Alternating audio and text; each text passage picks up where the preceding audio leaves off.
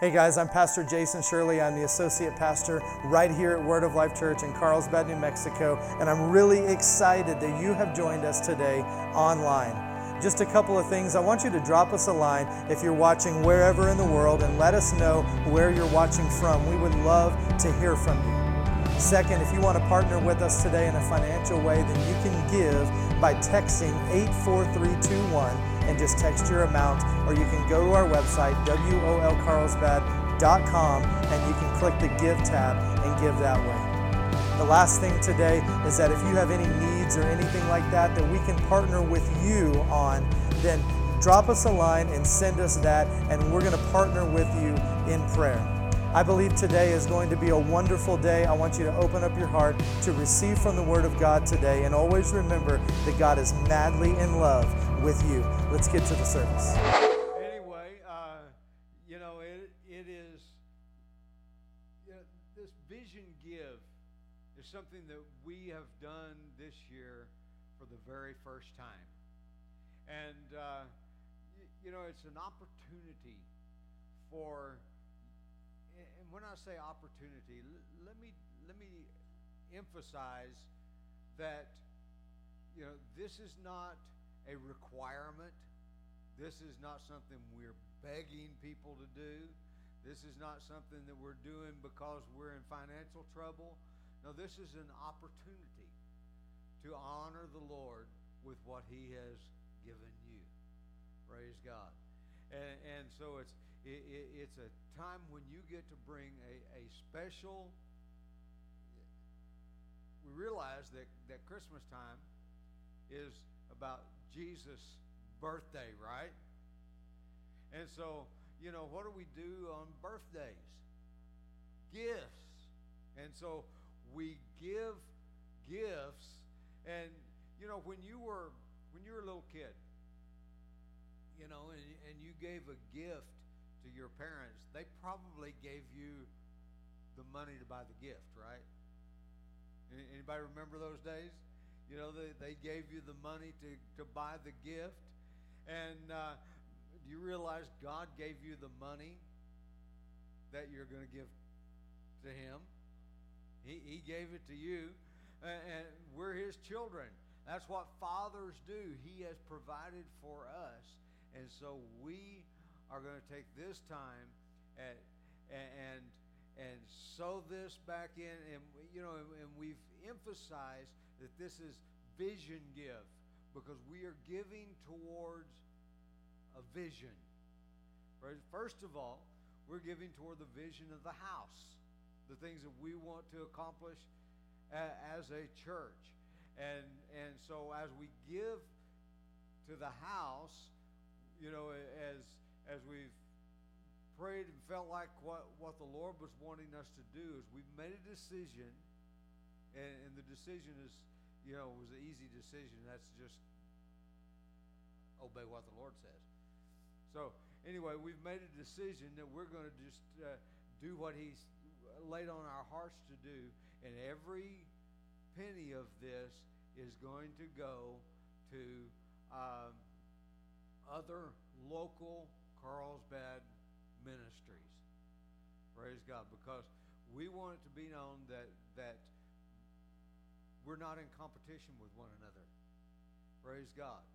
And so we want to be a blessing. Praise God. We want to, the Bible says this, He says, make friends of your unrighteous mammon. He didn't say make friends with your unrighteous mammon. He said make friends of your unrighteous mammon. Make friends, take what, money is neither good or bad. Money it's all dependent upon what you do with it. And Jesus said, use it to make friends.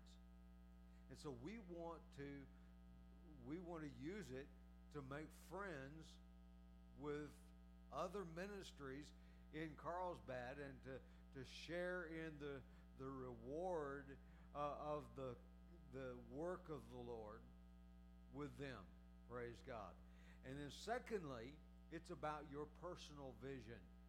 I trust that you have a personal vision, some things that you want to accomplish for the kingdom of God in your personal life and things. And so we've repeated this several times, but our pastor that we came up under in Oklahoma, who's in heaven now, Pastor David Emi, used to always say, if you have a great need, plant a great seed. You see, and I found out that if I don't have something that's bigger than what I can figure out how to do on my own, it probably didn't come from God. Whenever God gives me something that He, and plants a vision in my heart, it's always something that's bigger than what I have the ability to do, because He wants me to trust Him. Praise God. And He provides. So I trust that you've got things. In fact, if you don't, I want you to spend some time in the next week seeking the Lord and say, Lord, what's your vision for me? What do you want me to accomplish? What are you setting before me? Where do you want to take me in the next year? What do you want me to achieve in the next year? And then you sow towards that. Praise God. Because I believe it's going to be something that's bigger than you. Praise God. And don't be afraid. Don't think, well, that's too big. No, is God is anything too big for God? Then it's not too big. Praise God. So you sow towards that. And I believe we're going to have some testimonies of how God has come through and met your vision. Praise God. Praise God. And then, share those testimonies with us. Praise God. Anyway, that's what Vision Give is all about. We're going to dismiss our bridge class this morning. And are you ready for some word? Praise God. We're going to share today. We're going to continue to minister on the subject of healing. And when we're finished today, I want to have a special time of just ministering healing to those who are in need of healing in their bodies.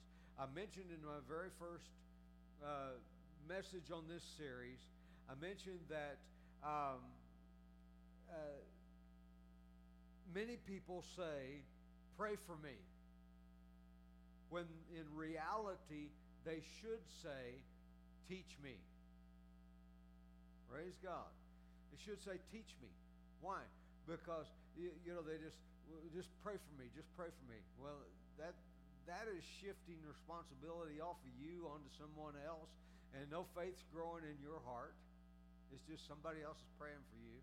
And I'm not making light or making small the idea of praying for one another, and we should do that, certainly.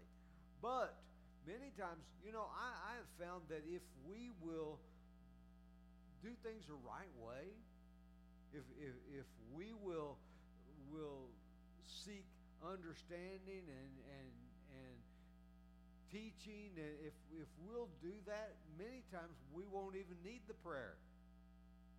God really wants to bring us to a place where we don't need, or we don't even need to be, we don't even need healing, because we're in health. Praise God. God's best for you is not that you get sick and get healed. His best for you is that you live in health. Praise God. I'm thankful for healing. I believe in healing. I'm passionate about preaching healing, but I would rather, if we were to say, let's. If you need healing in your body, come forward in a line, and it would just thrill me that there's nobody sick in the house. It would just thrill me that there's nobody in the house that needs healing, because that's what we're shooting for. God's people need to be believing for something beyond just getting sick and getting well, getting sick and getting well. That's a cycle that we go through sometimes in life. I remember as a kid growing up, we went through the same kind of cycle with sin, you know. So I go out and sin, then I come to church and I repent, and I go sin the next week, and then I come to church and I repent, and then, you know, it's just a cycle back and forth, back and forth, back and forth. And God wants to get you off the roller coaster. Praise God. He wants you to be living in a stable place. That doesn't mean that no trouble's ever going to come to you, but it means that when it does, it doesn't shake you. It doesn't rattle you. When trouble comes, because the answer to the trouble lives on the inside of you. You need to realize that Jesus, we say Jesus is the answer, but many people act like he's not even a consideration. Until things get desperate, and then it's, oh, Jesus, help me. But when Jesus becomes your life, praise God, then you can walk in that place with him where you're off of the cycle, you're off of the roller coaster. It's not, you know, oh, I'm in trouble today, so Jesus, I'm going to talk to you today. But no, it just becomes a lifestyle. And when you wake up in the morning and you don't feel so well, it doesn't shake you up, it doesn't rattle you. You get up and you go your merry way, because you know that, you know, Jesus already got this. He already took care of this. He already paid for it. So I'll go on with my life, and I'll live my life, and I will walk in his goodness, and I will walk in his faithfulness. I will walk in his provision. You know? How many know that it's not God's will that you live from paycheck to paycheck? He wants you to be provided for. In the same, in fact, that was, you know, Jesus dealt with our sin, our sickness, and poverty. Jesus dealt with all of that. In fact, the curse, if you read Deuteronomy 28, and we talked about this in my first message on this series, we talked about Deuteronomy chapter 28, talking about all the curses that will come upon you and overtake you. We could put those in three categories. We could put those in the category of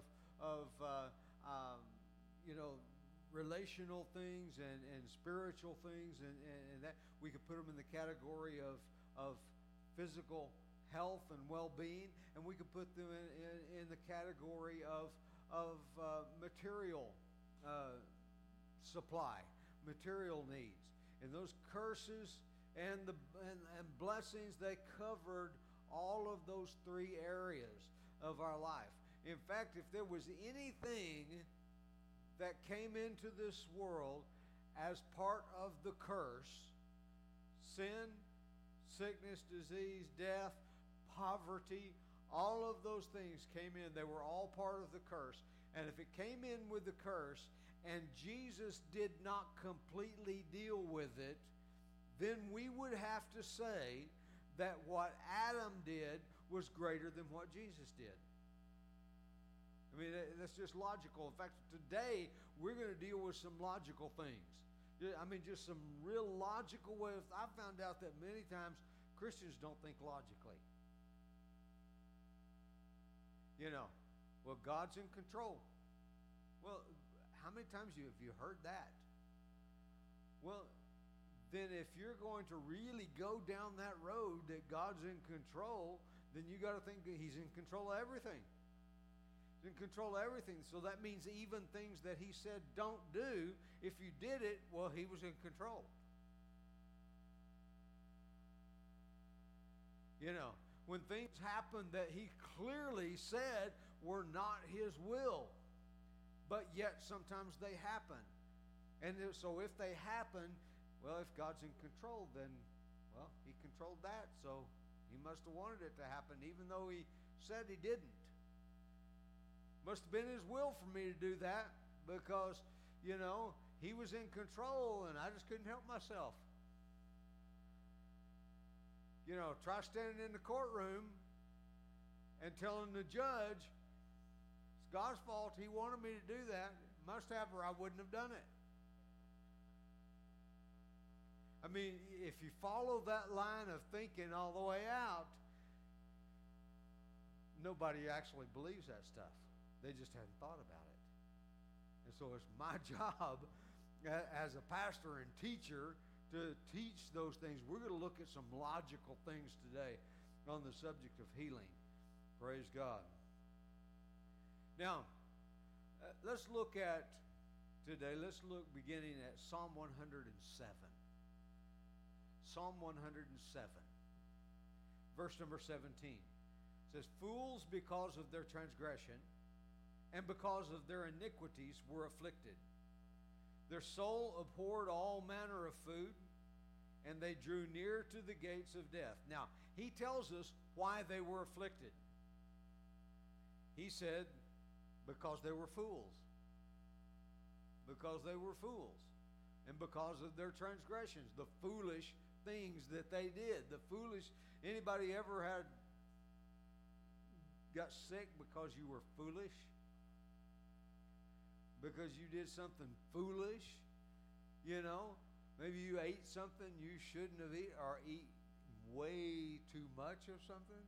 Anybody ever, you know, you got sick because you did something that was foolish? So he's talking about people who have done something foolish, and because of their own foolish behavior, their own foolish decisions, they have been afflicted. Now notice what he says. He said, verse 19, then they cried out in their trouble, and he saved them out of their distresses. He sent his word and healed them and delivered them from their destruction. So notice here, there is healing even for fools.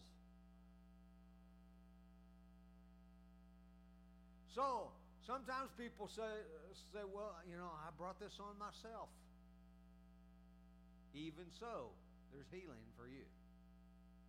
Praise God. Praise God. Even if that's the truth, even if you did something absolutely foolish, there is still healing for you. Praise God. Praise God. Now, notice what else he said. He sent something to heal them. He sent his word. He sent his word to heal them. Now, if you're looking at your Bible, you've opened up your Bible, what is contained on the pages of your Bible is God's word. Praise God. And then I want you to realize this, that not only are the pages of your Bible containing God's word, but in John chapter 1, he says, the word became flesh and dwelt among us. And we beheld his glory as of the only begotten of the Father, full of grace and truth. Praise God. So, who's he talking about there? He can be talking about none other than Jesus. He sent his word and healed them. The word became flesh and dwelt among us. So I want you to see that. I want you to understand Jesus is the word made flesh. But did you know that the word made flesh and the word written on pages in your Bible are the same? And the word spoken out of the mouth of God is the same word. There's not three words. The word spoken out of the mouth of the Father was written on pages for you to read, and the word became flesh in the person of the Lord Jesus Christ and dwelt and lived among us. Praise God. The word is the same. Praise God. So now, let's look at some things about the word. What did he send the word to do? He sent the word to heal them and deliver them from their destruction. Now let's go to Isaiah chapter 55. I trust you're following along in your Bibles. Praise God. Isaiah chapter 55, he says, "For as the rain comes down and the snow from heaven, and do not return there, but water the earth and make it bring forth and bud, that it may give seed to the sower and bread to the eater, so shall my..." Complete the sentence. Yes. "So shall my word be that goes forth from my mouth."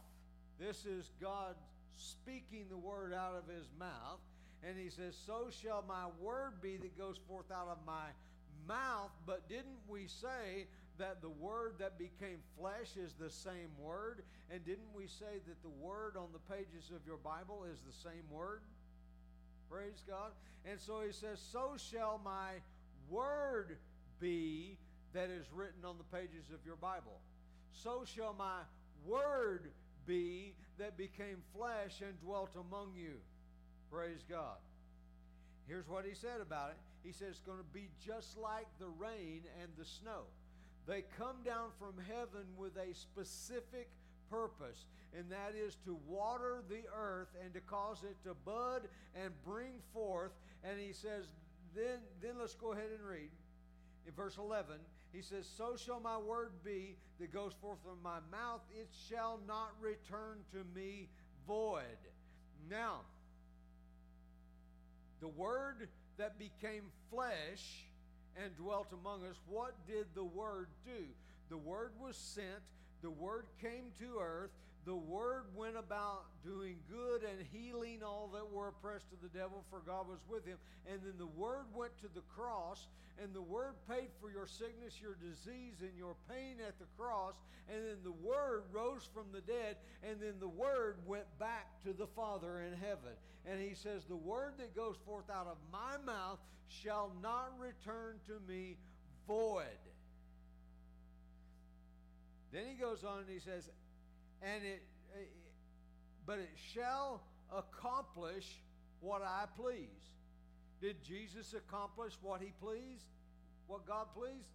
He said, yes. "And it shall prosper in the thing for which I sent it." He has returned to the Father, and he did not return to the Father void. In other words, he did not return to the Father without having done what he came to do. And what does Psalm 107:20 say he came to do? He sent his word to heal them and deliver them from their destruction. Praise God. So Jesus has returned to the Father, so that means that he has accomplished. Now, if he's still here on this earth, maybe he hasn't accomplished yet. Maybe he's done part of it. But he's not still here on this earth.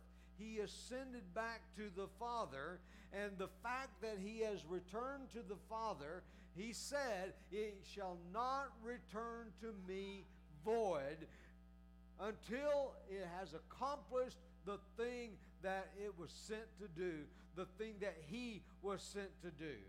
Praise God. So you know that he did what he came to do, which was healing. Now he could return to the Father. Praise God. Praise God. Now, get this. If healing is not for today. Anybody ever heard that? God doesn't do that anymore. He's not doing that anymore. He's not doing that healing thing anymore. That's why, God turned that over to the Surgeon General.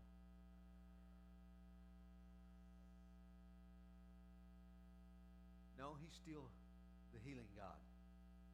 Praise God. He hasn't relinquished any of that. Praise God. He's still the healer. So if the word no longer heals, then that also means that the rain and snow won't do what it came to do either. That means that rain and snow no longer water the earth. We got to find another way to get water. We got to find another way. You know, we better find a way to get this water to, you know. He said the rain and the snow comes down from heaven. He said it will do what it came to do. If he's no longer a healer, then we would have to say that rain and snow don't do their job anymore. I mean, we're thinking logically, right? That's how we started off today. We talked about some things that just don't make sense. They're totally illogical. They don't make sense at all. So, in light of that, in light of this verse these verses that we've been reading, if Jesus is no longer the healer, healing's not for you, then rain and snow don't water the earth anymore. He said it would not return to him void, but it will accomplish the thing that it was sent to do. Praise God. Now, let's get this. If the word accomplished healing before it was completed. Now think about this. We see healing throughout the Bible. Right? I mean, we see, even in the Old Testament, we see people that were healed. We see Jesus coming, going about healing. And so, if the word accomplished healing before it was completed, now we have the completed Word of God. I mean, here's what the book of Revelation, chapter 22, the end of the book of Revelation, verse number 18 says this: "For I testify to everyone who hears the words of this prophecy of this book.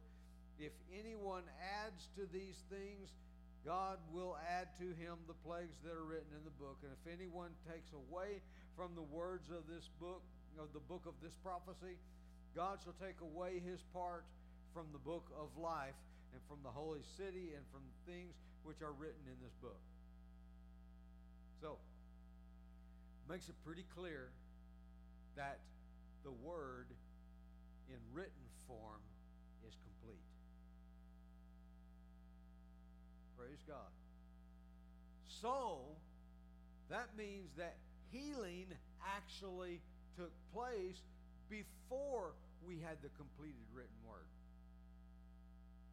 And if it accomplished healing before we had the completed word, how much more then should we expect that healing works today now that we have the finished word? Praise God. We have the completed Word of God. If it accomplished healing when it was yet incomplete, shouldn't we expect that it so much more accomplishes healing now that we have the completed Word? Praise God. Even when Jesus was walking on this earth, we didn't have the completed Word, because he still had stuff to do before he went back to heaven, right? Then he finished and went back to heaven. Praise God. But he healed before he went back to heaven. He accomplished healing when the word was yet incomplete. So how much more? Some people think that because Jesus is not here anymore, that means that healing is done away with. He's not healing anymore. Well, I mean, we've all heard Christians say this: "Oh, if Jesus was just here, you know, wouldn't it have been wonderful to walk with Jesus?" Well, if you were walking with Jesus, you could know that he hadn't finished his work yet. you were walking with him in the flesh, you would know that he had not completed his work yet. Because once he finished, he went back to heaven. So now that the Word of God is complete, I'm telling you today that healing should be much more expected than it was in Jesus' day. Not less, more. Praise God. Now,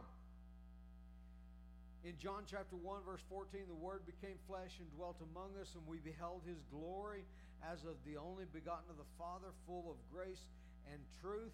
Now, if the Word accomplished healing before it was completed, then we ought to even more expect healing today. Praise God. Now, if Jesus, the Word made flesh, healed, but the written Word does not heal, then the Word is more powerful in flesh than in the Spirit. You see that? If the Word made flesh could heal, but the Word on the pages of your Bible cannot heal, then we've either got two different words, or the Word on the written page is not as powerful as the Word in flesh. But we have one Word. We have one Word. Now think about this. The Bible tells us when the fullness of time had come, Galatians tells us when the fullness of time had come, God sent forth His Son into the world. What does it mean when the fullness of time had come? Well, you see, Jesus could not do anything. He could do absolutely nothing that had not been said about Him. He could only do what had been said about Him through the types and shadows, through the law, through the prophets, all the things that had to be said about Jesus. And when everything had been said that needed to be said, then the fullness of time had come, and God sent forth His Son into the world. So He could only do what had been said. And there was one last thing that had to be done. It's very fitting since we're coming up on Christmas right now. There was an angel that appeared to Mary and began to tell her, you know, you're going to conceive and you're going to bear a son. He's going to be the Son of the Most High. And so Mary says, well, how can this be since I've never known a man? And He says, the Holy Spirit will overshadow you and you will conceive and give birth to Jesus. And so Mary said, in response to what the angel said, be it unto me according to your word. Be it unto me according to your word. You realize those are the most powerful words ever uttered out of a human mouth. Because what happened that day, not only the words that the angel just said, but it was the word, all of the words that had been spoken by God concerning His Son throughout time. All of those words, every one of them. I mean, you can find anything that was said about Jesus. And all of it at that moment became flesh in the womb of Mary. All of the words. You know, in fact, this word that we started off with, He sent His word and healed them. That word became flesh on the inside of Mary. As the rain and the snow comes down from heaven, waters the earth and causes it to bud and produce and give bread to the sower, seed to the sower and bread for food.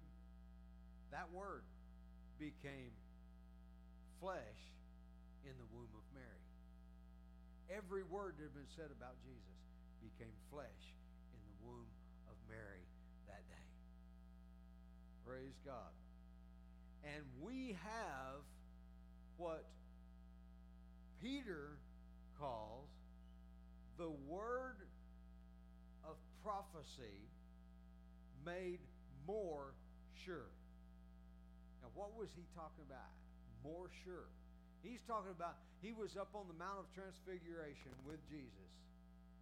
And he heard the voice. In fact, if you read what he said there, this is what he's talking about. He says, I was there. I heard that voice from heaven that said, this is my beloved Son in whom I am well pleased. Hear him. He says, I was there and I heard that word. But you have a prophetic word made more sure. Why is that? Why is it more sure? Because you have the written word. He is telling you that you live in a day of the written word, and the written word is more sure than even the word that you hear audibly from God. The written word is more sure. Why is it more sure? Well, let me just say this. Has anybody ever said anything to you and you went to repeat it and you got it almost right?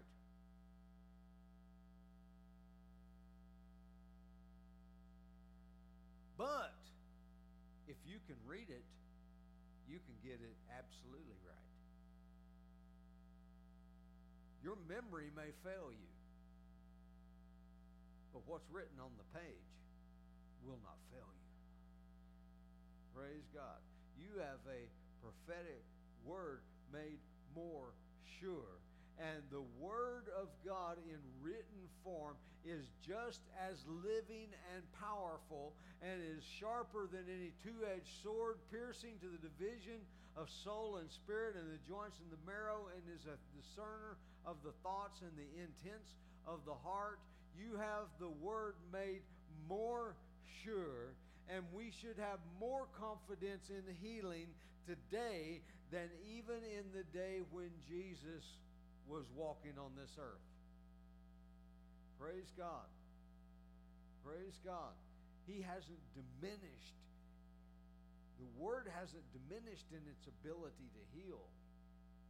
It has become greater in its ability to heal. Because the word now contains all of the stuff that Jesus has finished.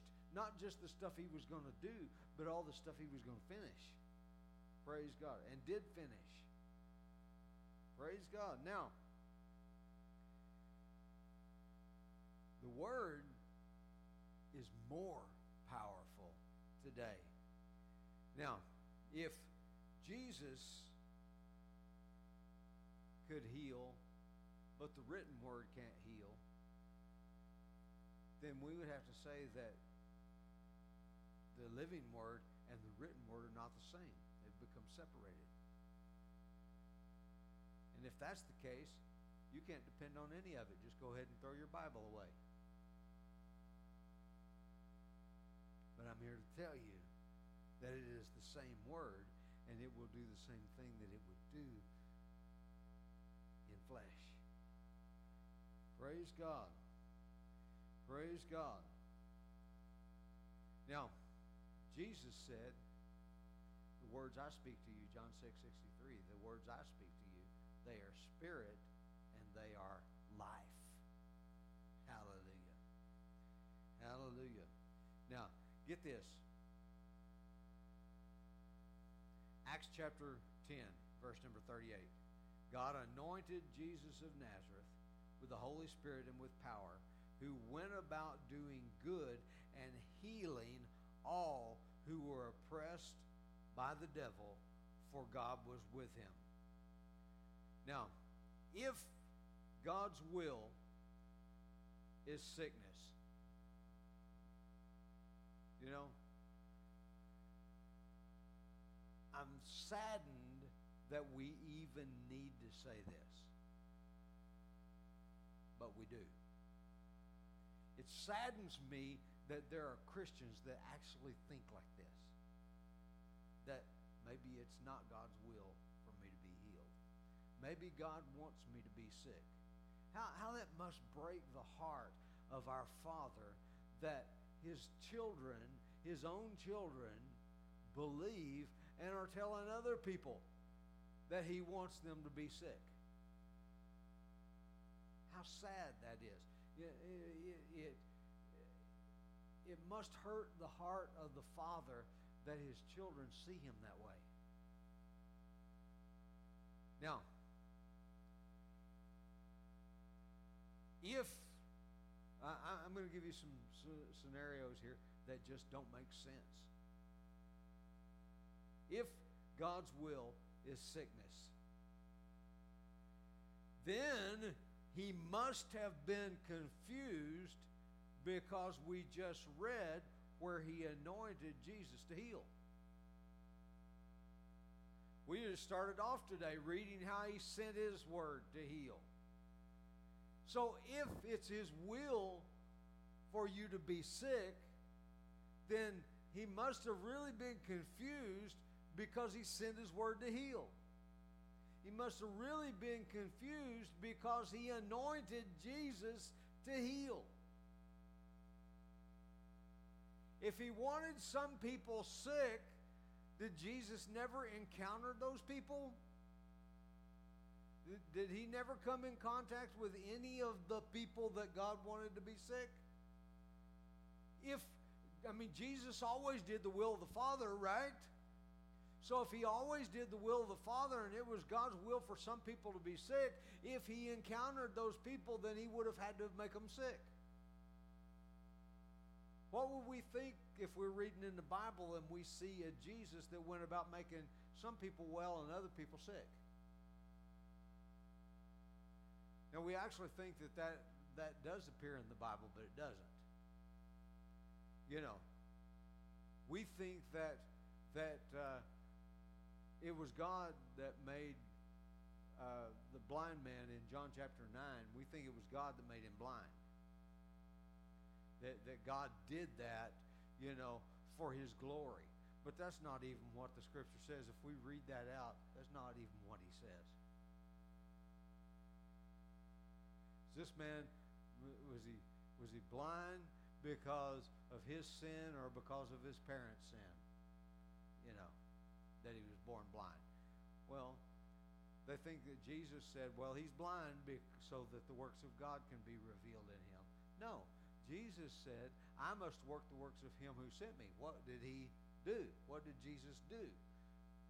Read John 9. I didn't intend to talk about this today, so I don't have these scriptures to pull up here. But it's in John chapter 9. And don't read it now, read it later. But anyway, in John chapter 9, Jesus said, I must work the works of Him who sent me. And what did He then do? He opened the man's eyes. That's the works of Him who sent me. God didn't make him blind so Jesus could come along and heal him. Now that is, there's an old saying, ignorance gone to seed. That, that's a prime example of ignorance gone to seed. God did not make this man blind so Jesus could heal him. Jesus came and worked the works of Him who sent me, which was to open those blind eyes. Praise God. Now,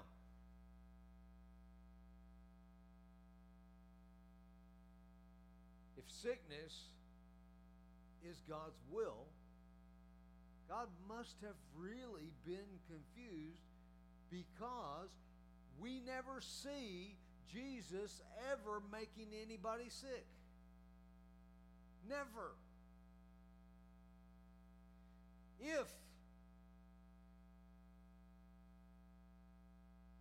Now get this. This was not an isolated instance, but Jesus healed them all several times in Scripture.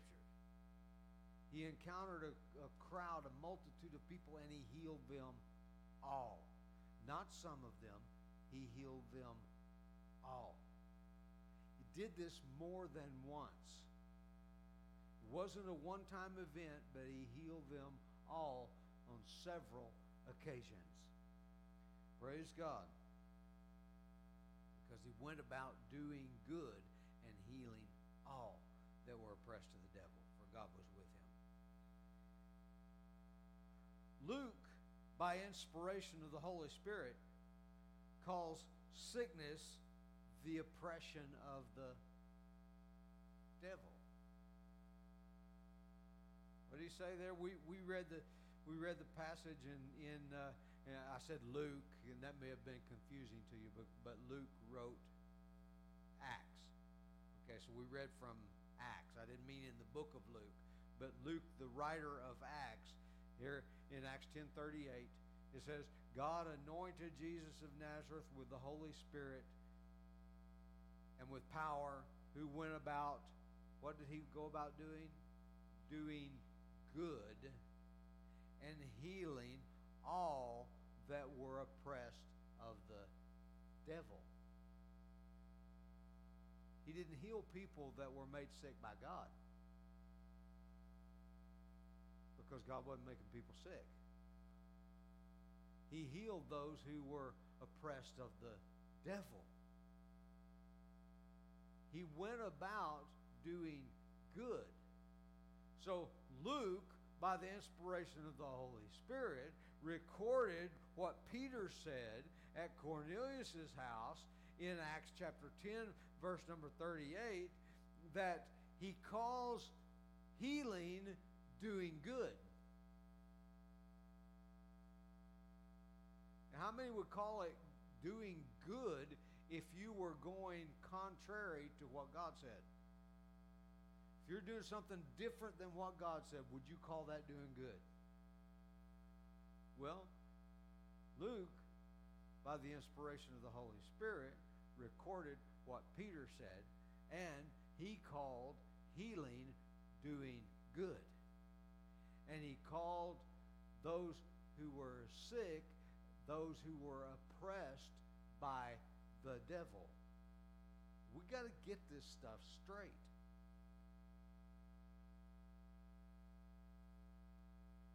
We got to, let me just give you a little test here. When you're sick, if you, without giving much thought to it, subconsciously, you say, I wonder what I did wrong that God put this on me. If you are thinking that, let me just tell you, don't get condemned about it. But if you're thinking that, your mind needs some renewal. In other words, you need to be taught. Praise God. You need some mind renewal going on, because your mind subconsciously goes to those things that are tucked away, way back there. You know, I am working. I've got things that are tucked away back there since I was a kid. Things I don't even consciously remember, but sometimes they come out.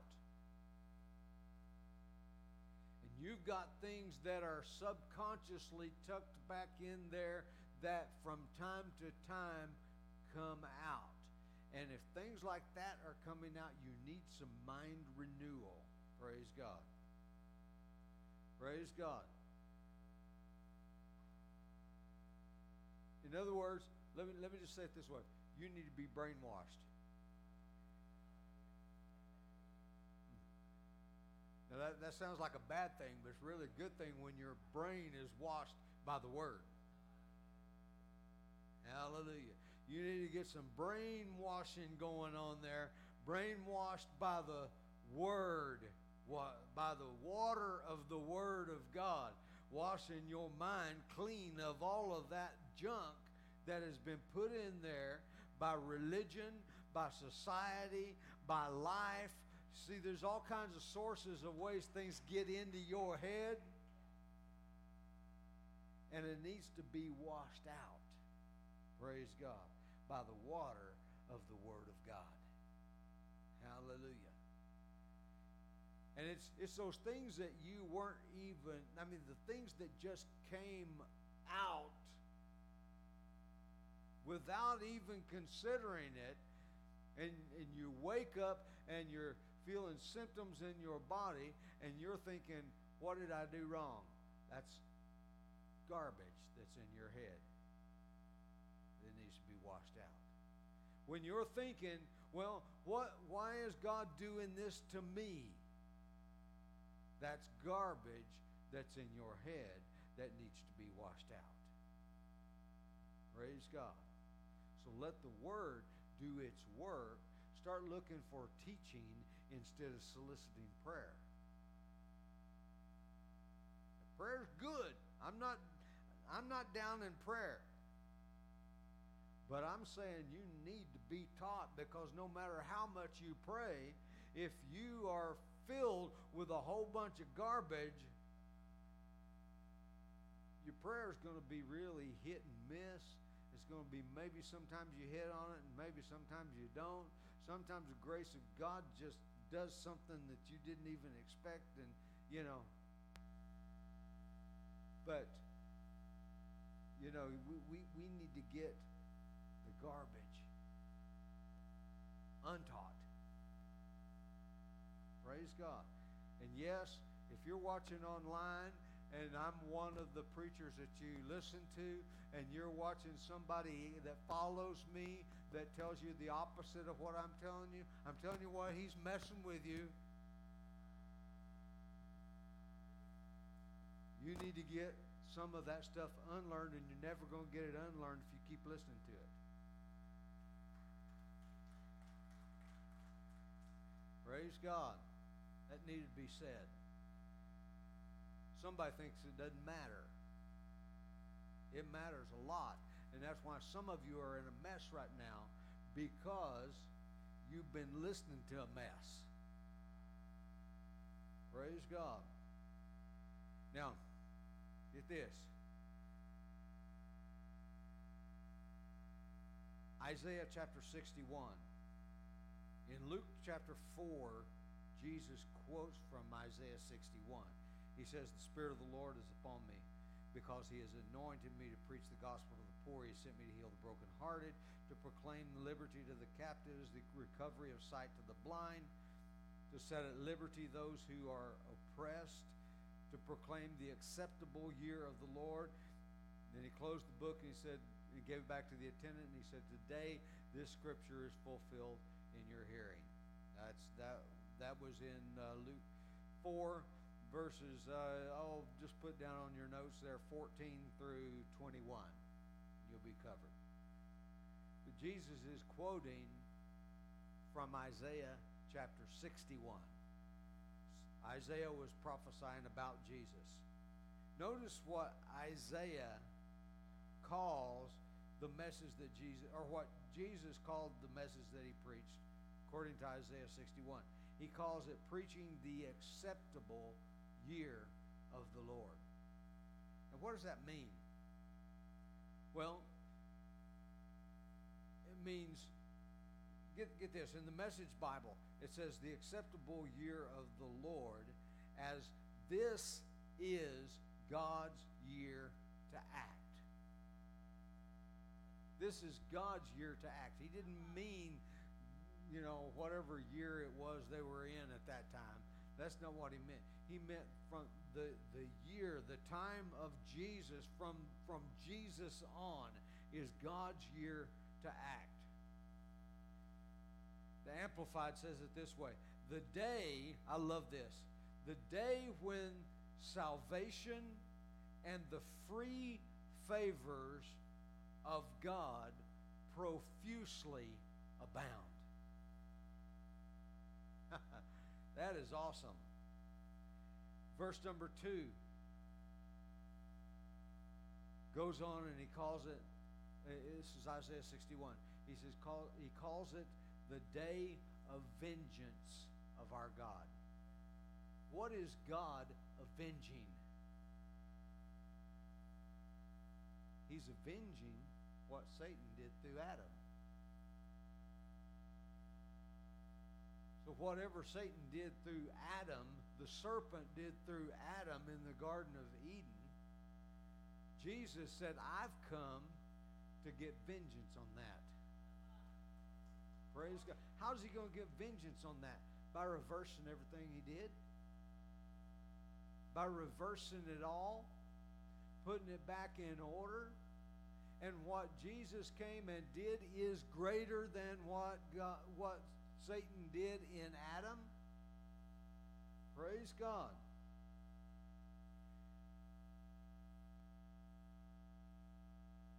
If healing is not for today, then the acceptable year of the Lord and the day of vengeance of our God was only a temporary thing.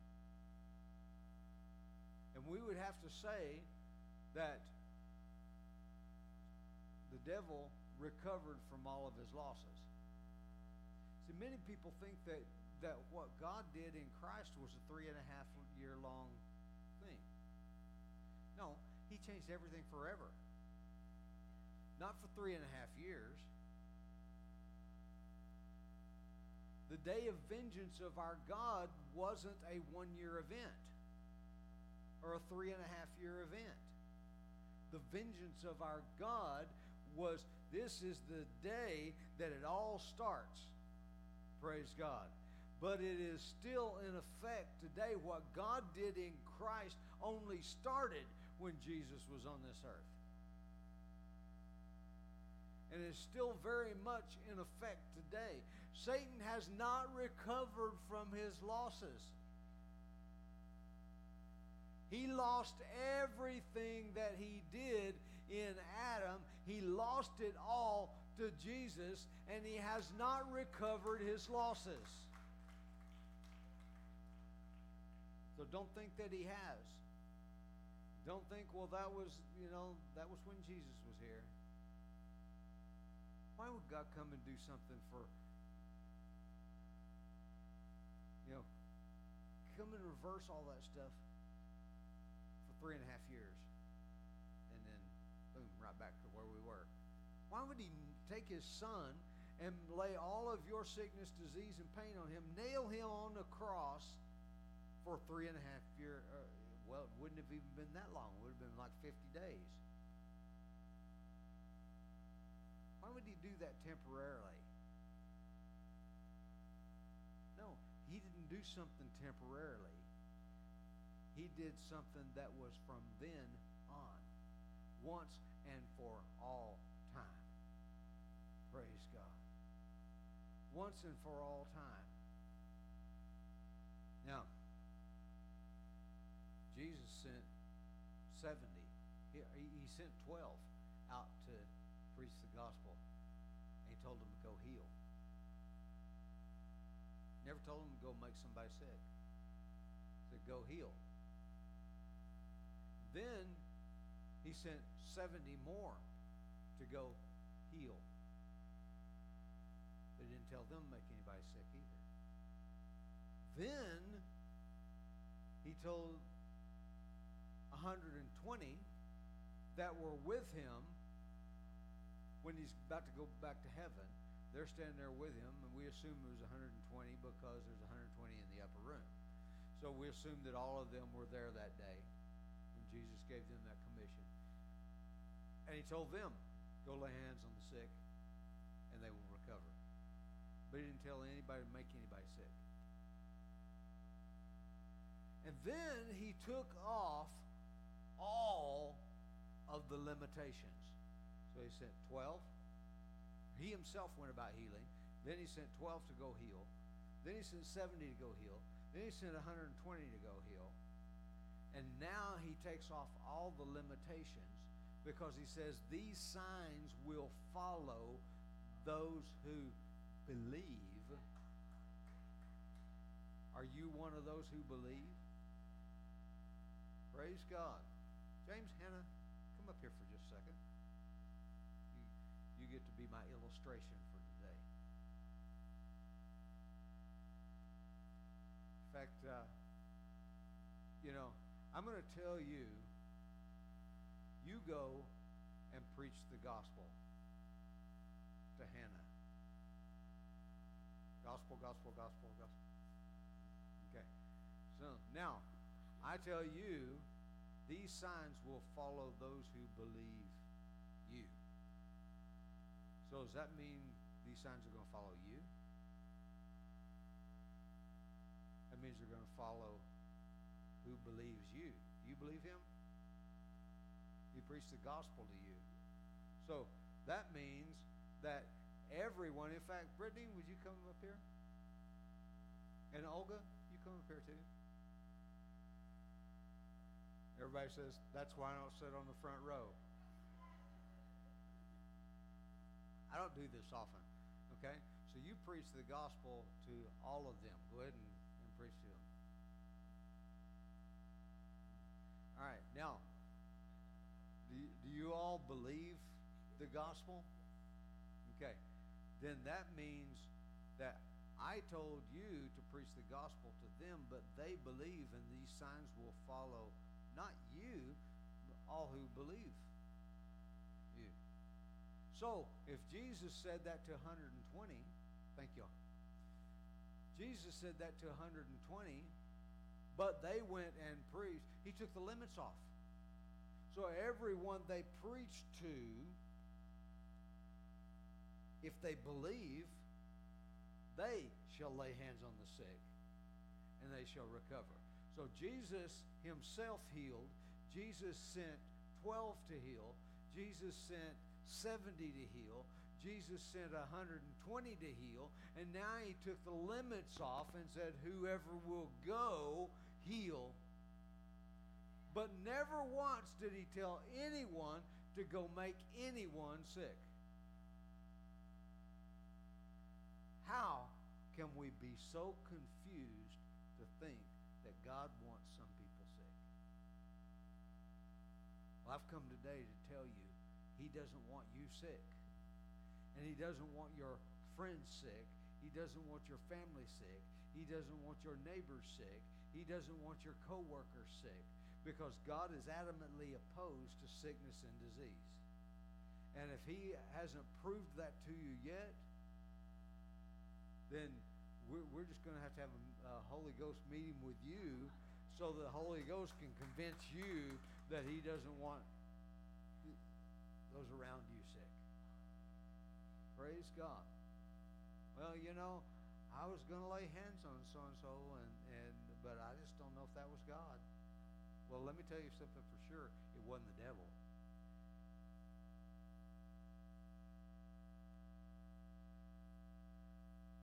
Because Jesus healed all who were oppressed by the devil.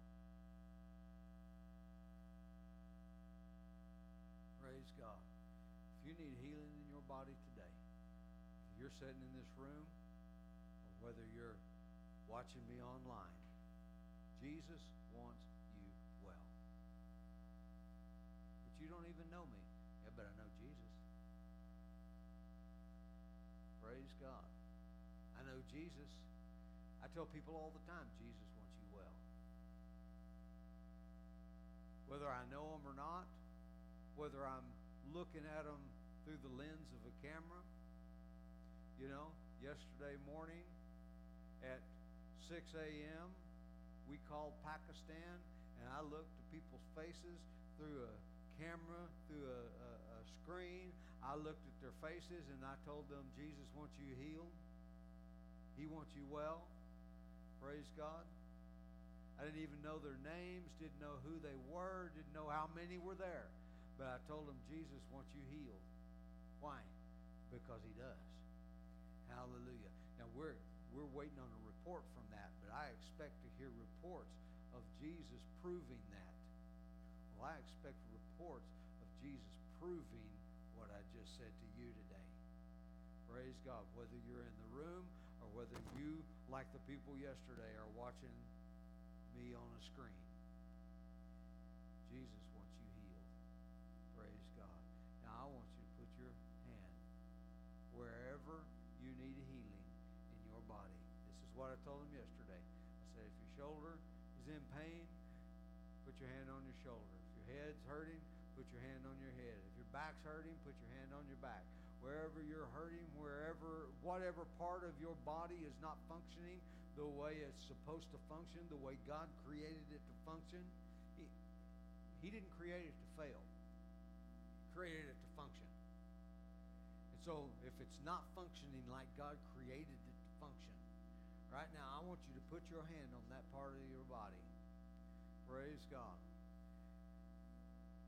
Right now, in the name of Jesus, you said those who believe would lay hands on the sick. So those who have heard the gospel today, who have heard the good news of healing today, they're laying hands on the sick themselves. They're laying hands where body parts are not functioning. I command kidneys, by the authority of the name of Jesus, kidneys to function like God created them to function. Eyes. If you're having trouble with your eyes, put your hand on your eyes. I command eyes to see like God created you to see. Joints, be pain-free, because that's how God created you to function. Pain-free. In the name of Jesus. In the name of Jesus. Hearts, you function like God created you to function. You beat steady, and you beat in rhythm, and you beat strong. In the name of Jesus, you do not skip beats. In the name of Jesus, you will be in perfect rhythm.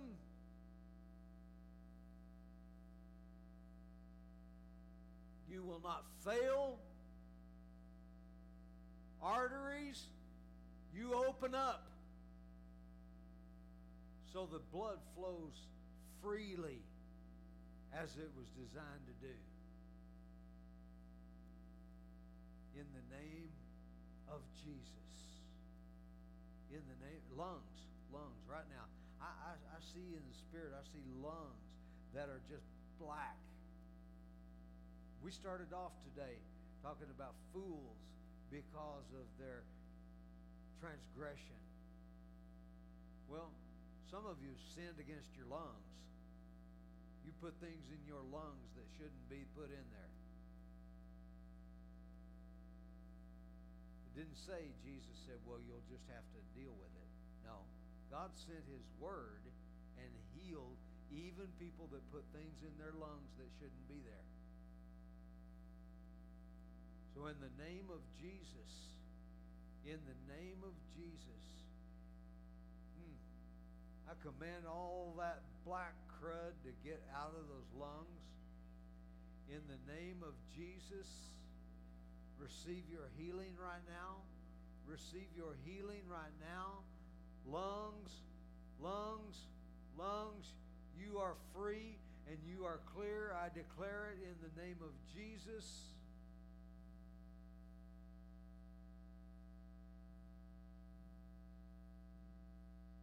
In the name of Jesus.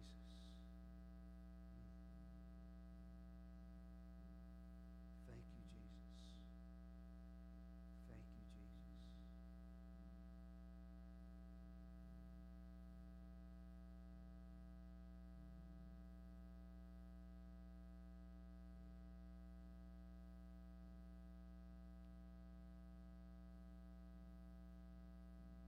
I speak to the pancreas right now. You produce insulin like you're supposed to. In the name of Jesus. In the name of Jesus.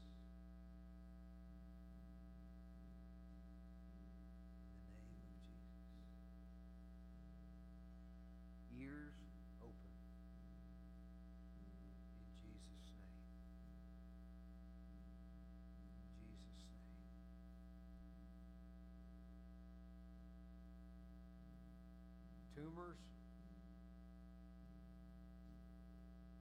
dissolve and be gone in the name of Jesus. In the name of Jesus.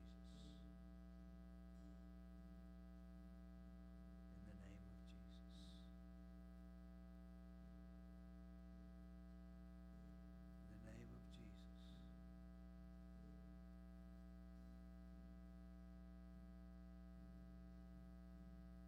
Let the mute speak.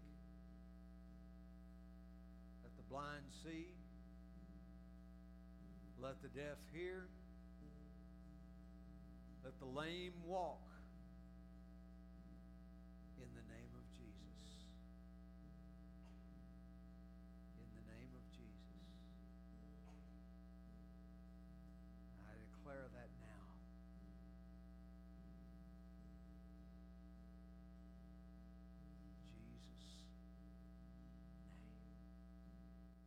Jesus, the Word that became flesh and dwelt among us, who finished what He came to do and has gone back to heaven. And we know that He finished because He's back in heaven. And He did not return there void without accomplishing what He came to do.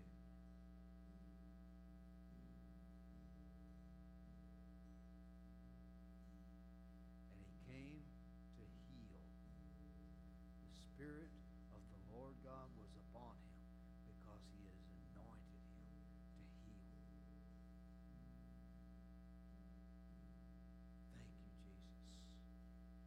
We have the prophetic word made more sure.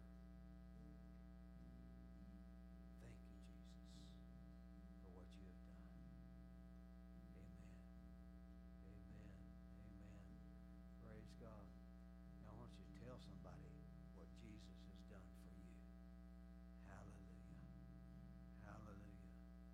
Hallelujah. If you've never received Jesus as the Lord of your life, you've never received the remission of sin. You see, Jesus already paid for them. Just like He did your healing.